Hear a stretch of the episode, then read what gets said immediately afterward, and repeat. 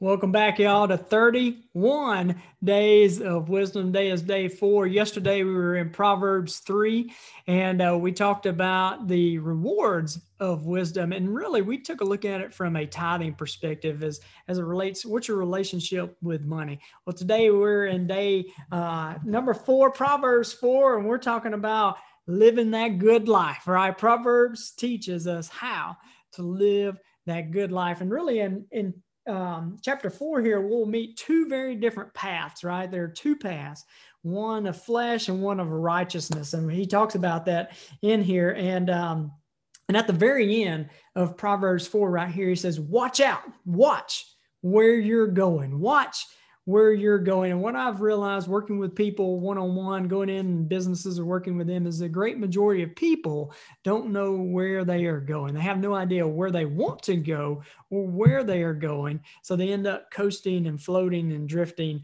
through life. And there's some great quotes that I found, and I just want to share a couple of them with you real quick. One is, if one doesn't know to which port one is sailing to, then hey, no wind is favorable, right? Also, Alice in Wonderland talks about this. If you watched Alice in Wonderland when you were a kid, you may remember this. She's walking there, she sees the cat, and the cat says, hey, where are you going?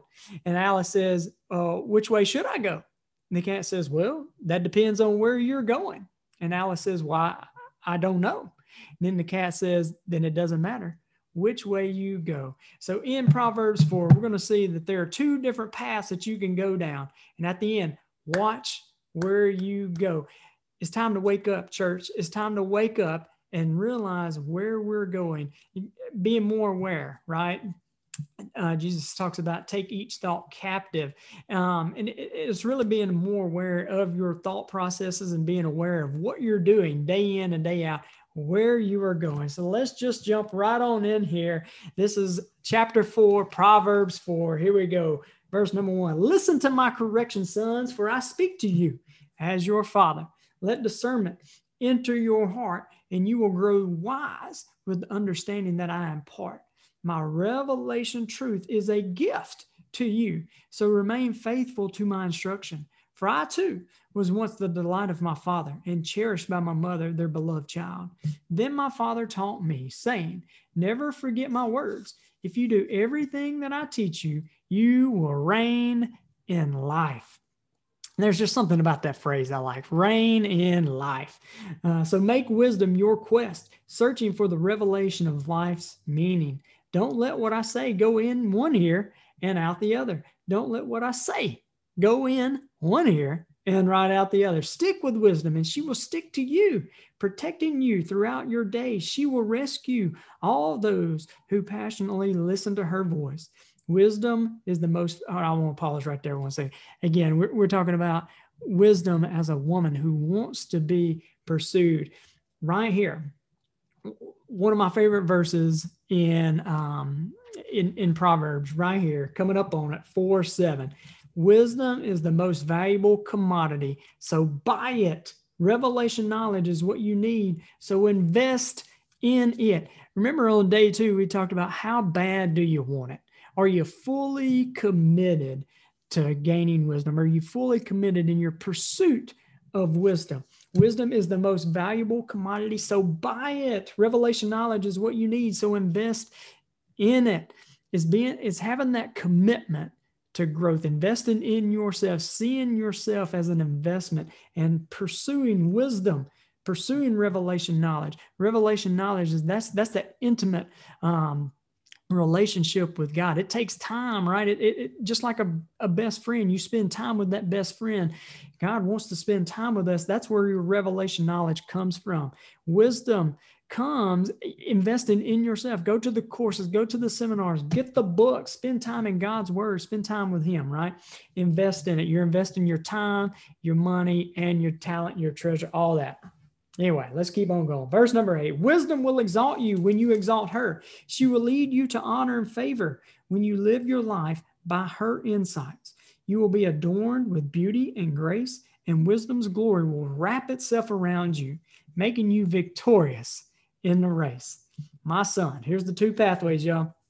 My son, if you will take the time to stop and listen to me and embrace what I'm saying, you will live a long and happy life, full of understanding in every way.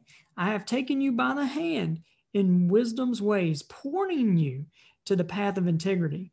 Your progress will have no limits when you come along with me, and you will never stumble as you walk along the way. So receive my correction, no matter how hard it is to swallow. No matter how hard it is to swallow, receive my correction, for wisdom will, boom, snap you back into place. Her words will be invigorating life to you. Do not detour into darkness or even set foot on that pathway. Stay away from it. Don't even go there. Don't even put your pinky toe on it, right? Clip your toenails and don't even let your toenails touch it, right? Stay away from it. For troublemakers are restless, even if they are not involved in evil. They are not satisfied until they have brought someone harm. They feed on darkness and drink until they drunk the wine of wickedness. But the lovers of God walk on the highway of light, and their way shines brighter and brighter until they bring forth the perfect day. But the wicked walk in thick darkness, like those who travel in fog and yet don't have a clue why they keep stumbling. Listen carefully, my dear child, to everything that I teach you, and pay attention to all that I have to say. Fill your thoughts with my words until they penetrate deep into your spirit. We're going to come back to this here at the very end here in a second. Fill your thoughts with my words until they penetrate deep into your spirit. Then as you unwrap my words, they will impart true life and radiant health into your very core of your being. So above all else, guard the affections of your heart, for they affect all that you are. Pay attention to the welfare of your innermost being, for from there flows the well springs of life. Avoid dishonest speech and pretentious words. Be free from using perverse words no matter what. Set your gaze on the path before you with fixed purpose, looking straight ahead. Ignore life's distractions. Watch where you're going. Stick to the path of truth, and the road will be safe and smooth before you. Do not allow yourself to be sidetracked, even for a moment, or take the detour that leads to darkness. Two paths. Stay focused. Stay focused. Stick to the path. Don't get the SOS, shiny object syndrome. I want to go back right here. Verse 21 and 23. Super powerful. Super powerful. 21. Fill your thoughts with my words until they penetrate deep into your spirit. 23. Above all else, guard the affections of your heart. Listen. When he's talking about heart here, he's not talking about the organ, the heart, right? That pumps your blood. The heart is the who you are of who you are. It's that sanctum sanctorum. It is your, you have your conscious mind and your subconscious mind. That subconscious part of your mind is the core part of who you are. That's what he's talking about. That's where your beliefs lie, your opinions, your perceptions, all your habits lie right there. It is a core part of who you are. And I do this teaching that, our conscious mind, that's our thinking mind. That's where we can accept or reject any thought that comes in. I have a thought come in. I can accept that thought or reject that thought. The subconscious part of our mind, that's the emotional part of our mind. That's the feeling part of our mind. That part of our mind has no ability to reject any thought that is impressed upon it. Our subconscious part of our mind, our heart, is where our habits, that's where our beliefs, that's where our opinions lie, and they have been programmed into us over the course of our life. So when he says right here in 21, fill your thoughts with my words until they penetrate deep into your spirit. That's what he's talking about. Take God's word and penetrate it. Meditate on it all day, right? Take his word and allow it to soak into that subconscious part of your mind to where it becomes who you are, because out of the affections of your heart flows the well springs of life, right? Flows the well springs of life. Other translations have a little bit different right there, but out of the who you are, out of your heart flows your actions and your response. So it's taking God's word and penetrating it deep into who we are. He talks about in Joshua, he told Joshua to meditate on God's word. It's not like you know, meditation in the worldly sense is to clear your mind, is to clear your mind. Meditation in God's word is to fill your mind. It's kind of like that cow chewing its cud. It eats the food and then it kind of regurgitates it and it chews on it some more, regurgitates it and comes back up and it chews on it some more. It's taking God's word and just digging into it, allowing it to soak into who you are, right? So there's a couple of things that I have done here. And we talk about there's two paths. One's path of righteousness. One's the path of flesh and the worldly flesh. So when we think about this, what are those deep-seated beliefs that are within you and that are within me that, you know, aren't really in alignment with the path of righteousness? Or is there a religious mindset of works-based religion that is not in agreement with the freedom that is in Jesus' name? When we talked about on day one, what's your first thought when you think about Father God or God? What is it? Is it Father? Or is there some other belief that is separate from that? So one of the things that I want to encourage you to do is come up with a list of I am statements. This is something I've done, is some I am statements. The world will tell you who you should be, but the word says who you are. And one of the best ways to get that in your mind about who you are and whose you are is to take God's word and put it into I am statements. And I want to just share with you a couple of my I am statements. These come straight from scripture right here. And I encourage you to come up with your own. So here's just a couple of mine. I've got a list of like 75 that I say, but I'm just going to share with them some of them. I'm a child of God. I'm a member of the family of God. I am bold. I'm confident. I'm courageous because I've been filled with the Holy Spirit. And it's a spirit of power, authority, and of sound mind. I am knit together by the Lord. I'm filled with the Holy Spirit. I have the mind of Christ. I'm empowered by Christ to bring forward all that he has given to me. I'm a co-laborer with the good God and represent him through signs and wonders and miracles. That's right.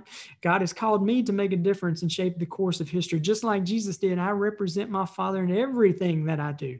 Nothing is impossible with God. It is in my DNA to pursue impossibilities and see them bow to the name of Jesus. Everything I could need was purchased for me at Calvary.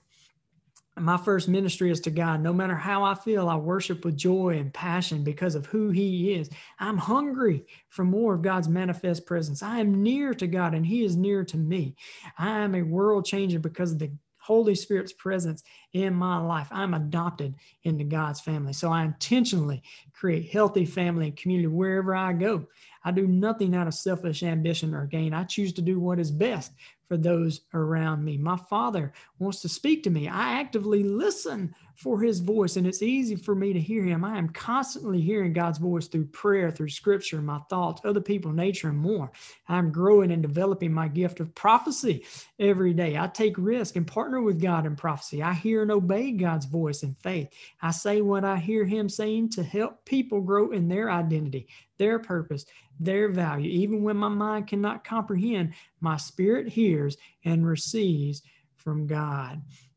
Those are just a few I am statements. You can come up with your own, but as you read the scripture here, wherever it talks about who you are in Christ, write those I am statements. I would challenge you to go back through this chapter here and personalize it. You know, it's easy for us to read or hear me read and to say, yes, that's good. Above all else, guard your heart, pay attention, your welfare of your inner being, all those things. And it feels like it's somebody else. Everywhere it says you or your, put your name, insert you into the picture here. So, hey, that's my challenge for you today on Proverbs 4 is to personalize it, create you some I am statements about who the word and who God says you are. Hope you guys have a great day. Look forward to seeing you guys tomorrow. Chapter 5. Have a good day.